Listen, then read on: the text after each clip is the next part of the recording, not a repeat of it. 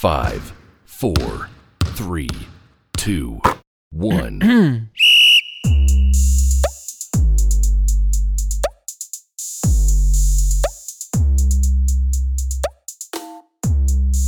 Thanks for tuning in to All Swish No Ish.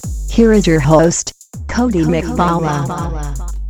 If you haven't already, I encourage you to look us up on social media and follow us. Give us a like. We are on Facebook, Twitter, Instagram, and YouTube. The handle is at McBaller Sports Training. We are on all those platforms as well as our website, McBallerSports.site123.me. There you can keep current with latest article postings, podcasts, and social media updates as well.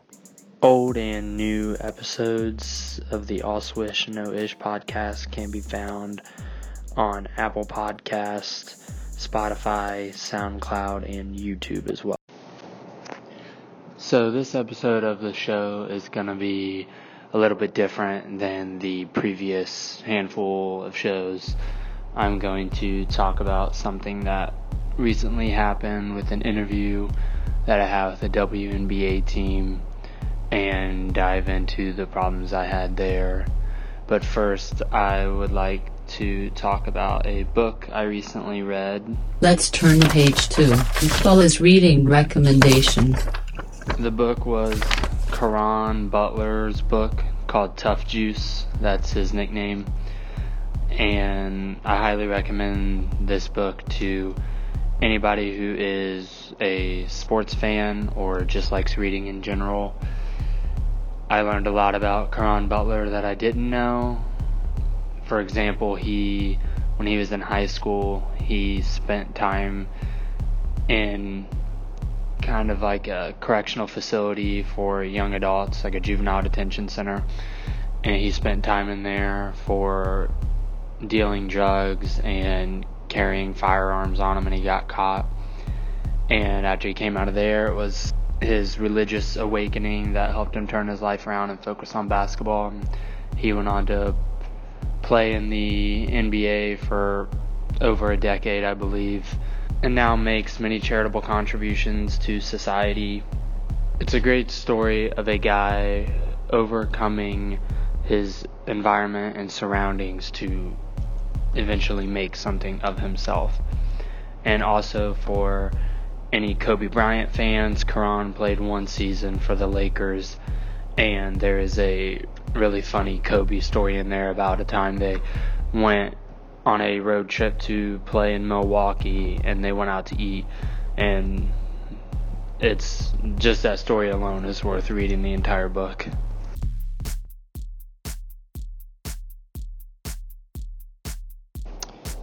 So, a couple weeks ago, I had an interview with a WNBA team to be an assistant video coordinator. And for anybody that doesn't know what that role entails, it's pretty much what I did when I was working at Vanderbilt University for the 2017-18 season. The assistant video coordinator just takes command from the head video coordinator and helps record practices, break down game films, label it. And what that means is there are commands that you have on the computer whenever you're watching a game, and whenever you label a certain play as a command, when coaches are watching it, they can separate the game film into commands. So, like, if an offensive mind coach is watching the game, they just wanted to watch plays that ended in a three-point attempt, they could filter the game so that they only see possessions that ended in a three-point attempt. And you can do that for anything. Plays with a made two-point field goal, anything like that. So that's basically what you do, and that leads into helping create scouting reports and things of that nature.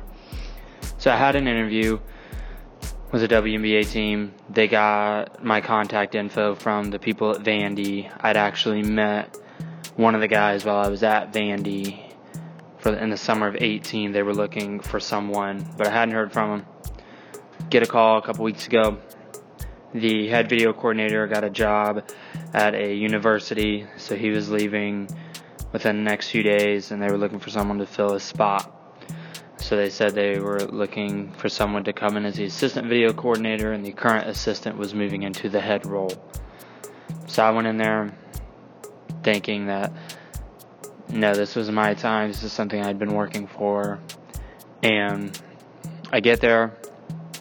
I have the interview with the current assistant video coordinator who's going to be taking the head role. We're talking. Everything's great. He gives me a laptop. He has me code a few minutes of a game. And I hadn't done that for over a year since I'd been at Vandy. But I did it. It went well. It was a WNBA game from a few weeks back.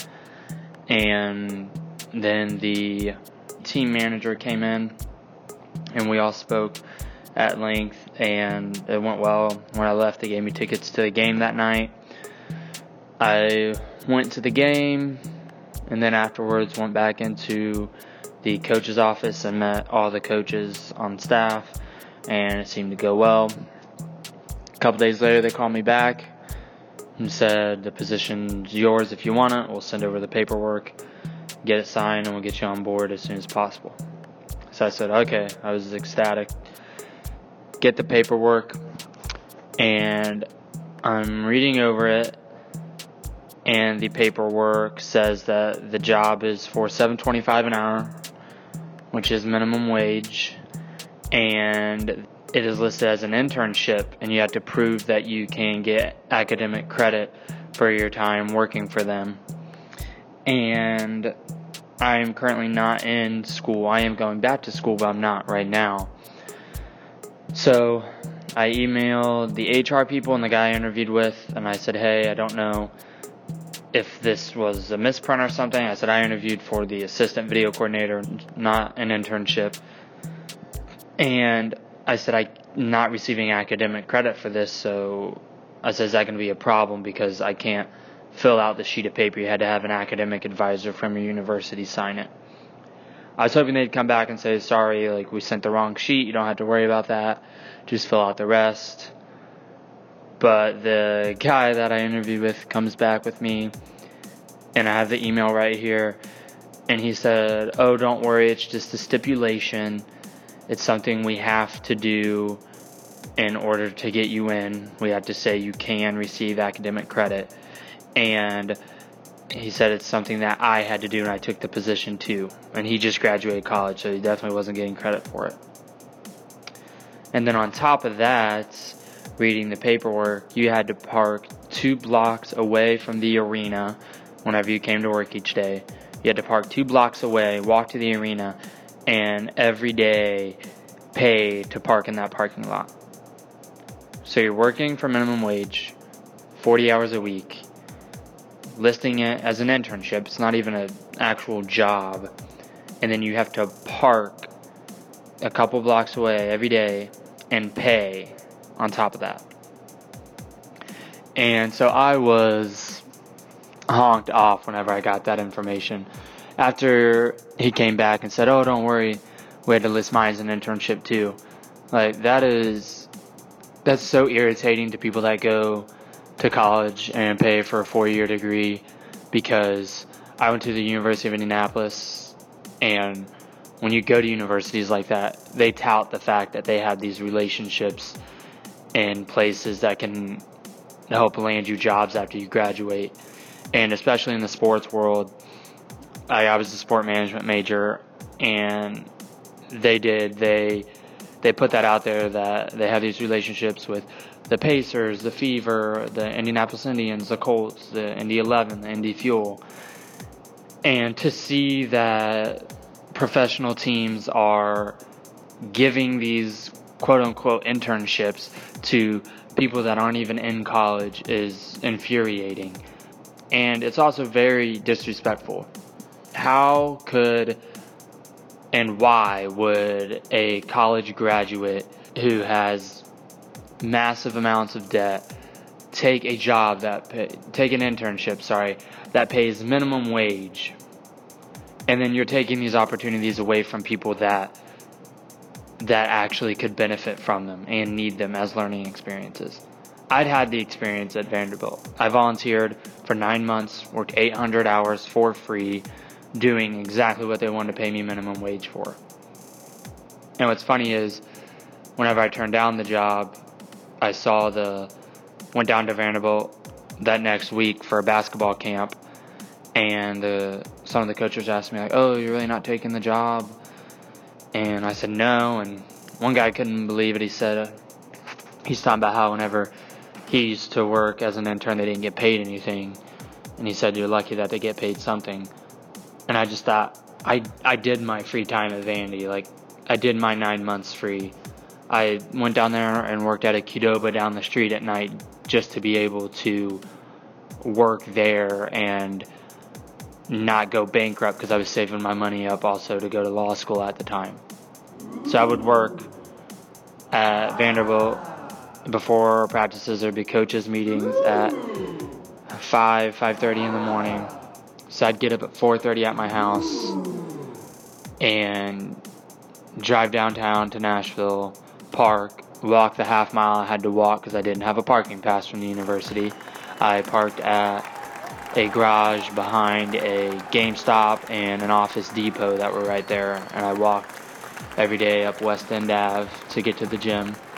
I would work there from 5:30 in the morning to 3 p.m., 4 p.m., around that time, helping with practice, and then after that with whatever video projects I had to work on. And then after that, I would go work. I would walk back down the street to Qdoba, get changed in the restroom, and work there from 3 to midnight.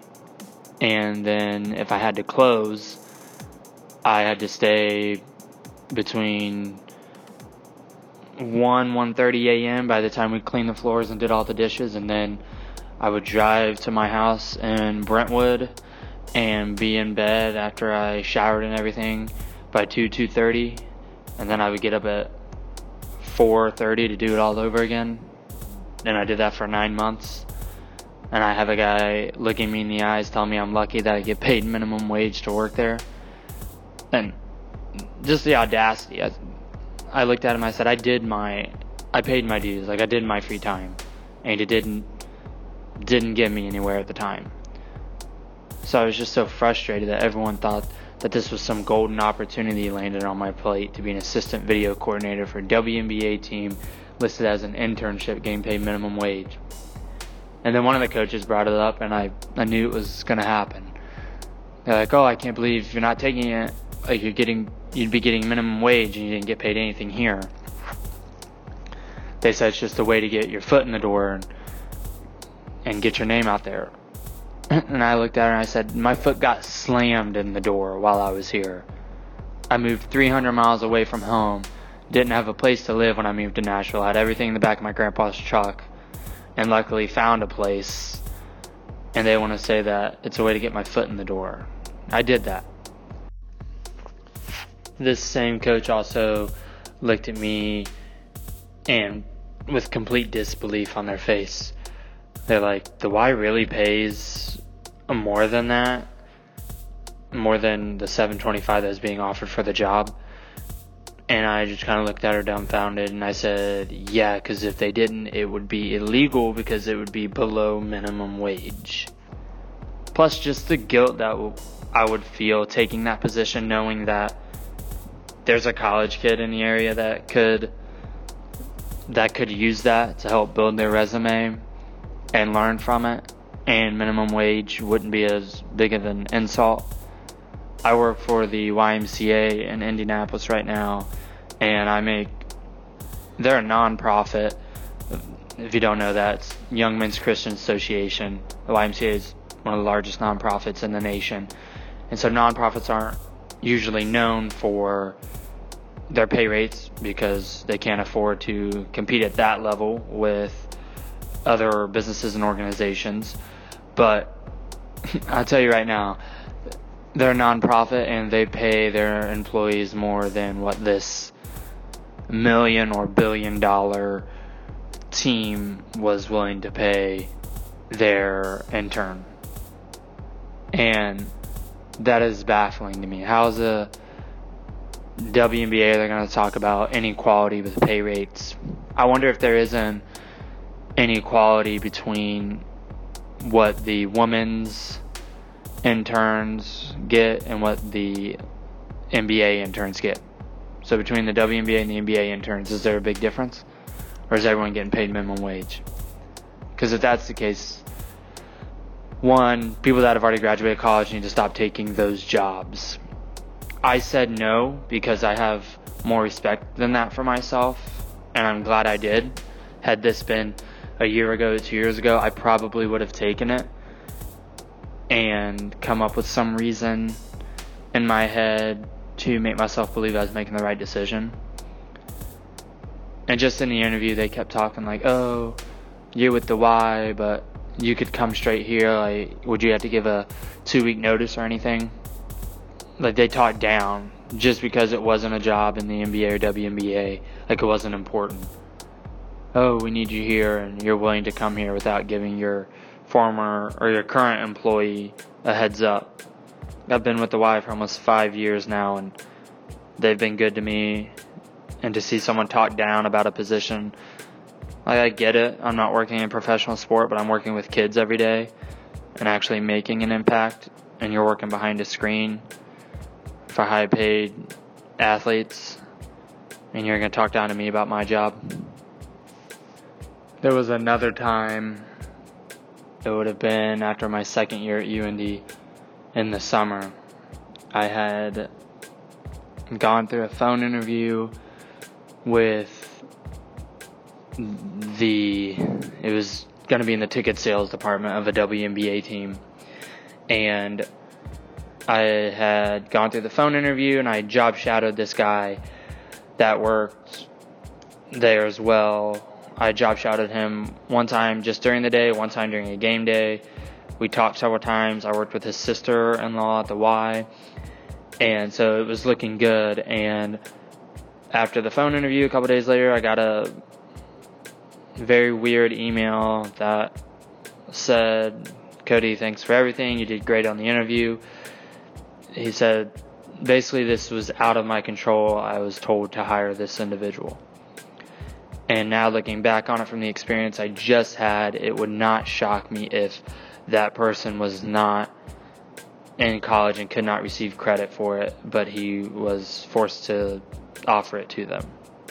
What is annoying about this whole experience is I looked online, like I subscribed to this website or this thing called Teamwork Online, and you get updates about jobs within the sports field, and the job for this WNBA team wasn't even posted on there, and it wasn't on their personal website either.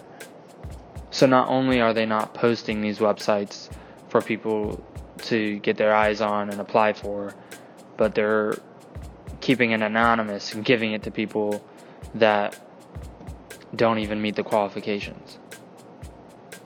And I'm not sitting here saying I'm worth $40-$50 an hour or whatever, but that was an insult to me personally. Oh, $7.25, and the whole time I'm being interviewed, and by the coaches that got me the interview, the language the whole time was, you know, this is a job, it's going to be 40 hours a week, and I have a bachelor's degree, a year of experience already with the software they use, and I have a master's degree. And I just sat through an interview of a guy that's my age, and after I emailed him back, so I emailed him, asked about the part of the paperwork that said intern. He emailed me back and said, no big deal, that's what I had to do. I emailed him back and I said, hey, I said, if you guys can't come above $7.25 and drop the internship title, I said, I can't take the position. And you know what he said back? Absolutely nothing. So these places apparently are full of respect because I was honest with them. I didn't just let the email sit in my inbox for days. I responded quickly, and that's what I got, was no answer. Probably not used to being called out on the way they handle their business internally. But I hope that anybody out there that's listening that is thinking about or is in school for sport management right now, have enough respect for yourself to, if you're in this position, turn down that job. Because I could have taken it. I save a lot of my money and I would have been okay financially to take that minimum wage. But there's no need for me to go back and live and dig into my savings account when I'm going back to school. I don't need to live that way when I have a better job at the YMCA. And after reflecting on this whole experience a few days after the fact, I kind of felt bad for the way that I looked at my university while I was there for my undergrad, because I know when I was at UND and I created one of the internships I had at Lawrence North High School. They never had an intern before. I took the format of how another high school did it in the area and showed it to them, and we created the paperwork, and I was the first intern for them. And I just remember just kind of being angry at UND because I thought, I'm here paying all this money, doing all this volunteer work here, and I can't get an internship with a professional or semi-pro team. And now I see that sometimes it's not in their control. If there's a graduate from another school, IUPUI, Butler, IU, Marion, and these places reach out to them as being recent graduates, then it isn't your university's fault that they can't get a current student within that organization. And this also just adds on to the fact that there's mounting debt with students in this current generation, and places think we should be grateful graduating with a degree that's worth over $100,000, and we should take $725 to be able to rebound the balls for their athletes or film them or be able to say we're in the same building as them. No, thank you. I'd rather take my degree and start out at $10 to $12 an hour at Chick-fil-A, an organization that knows how to treat their employees. You have owners of these teams that are billionaires, and they're going to make people park 2 blocks away and walk. Like, the part-time employees had to do that too. Park 2 blocks away, pay for it, and walk to the arena. I don't know if anybody out there listening to this, if that's commonplace within the professional sports world. I had never heard of that. I couldn't see Mark Cuban forcing his employees to do that. And then you have these athletes, the WNBA players. Oh, we need to be on the same pay as NBA players, and the NBA players agreeing. One, it doesn't make sense just logically. The WNBA plays, I think, around 40 games a year, so it's half an NBA season.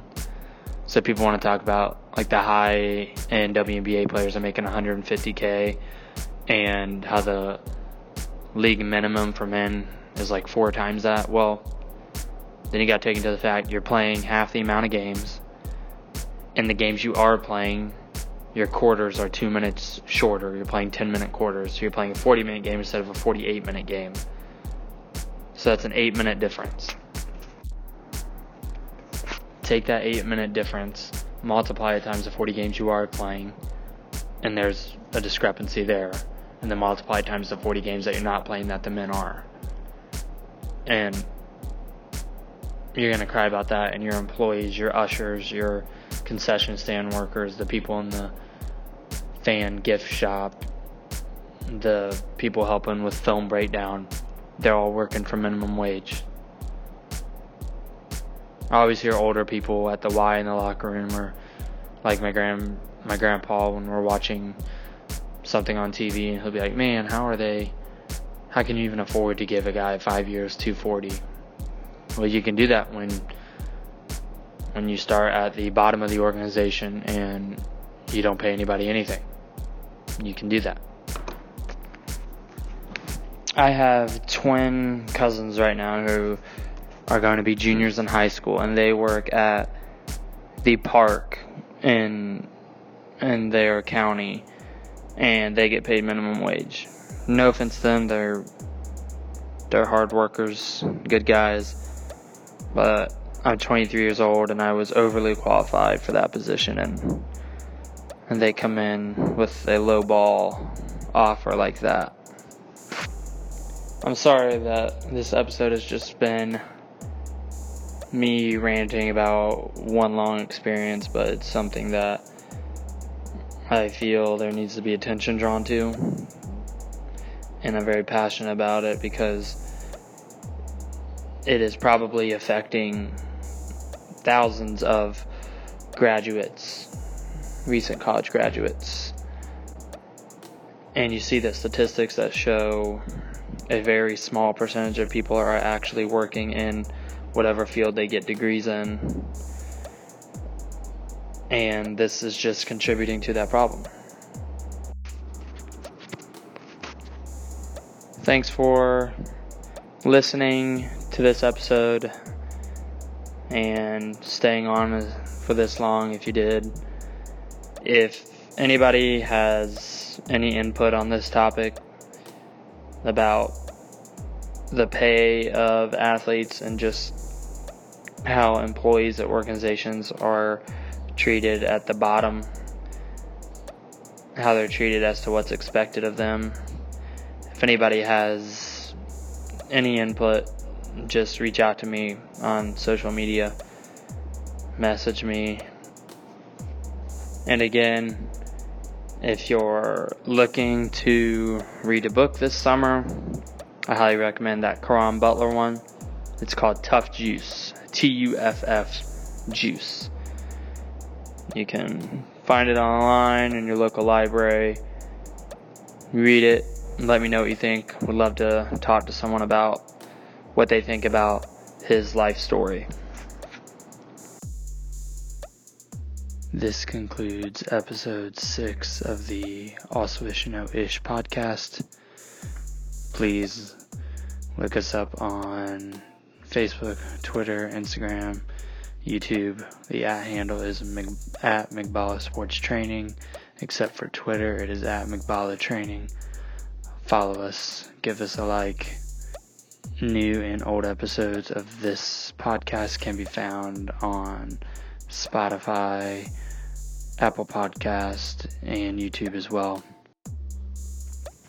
Also, check out the website, McBallerSports.site123.me, to stay up to date on latest article postings, social media feeds, and podcasts as well.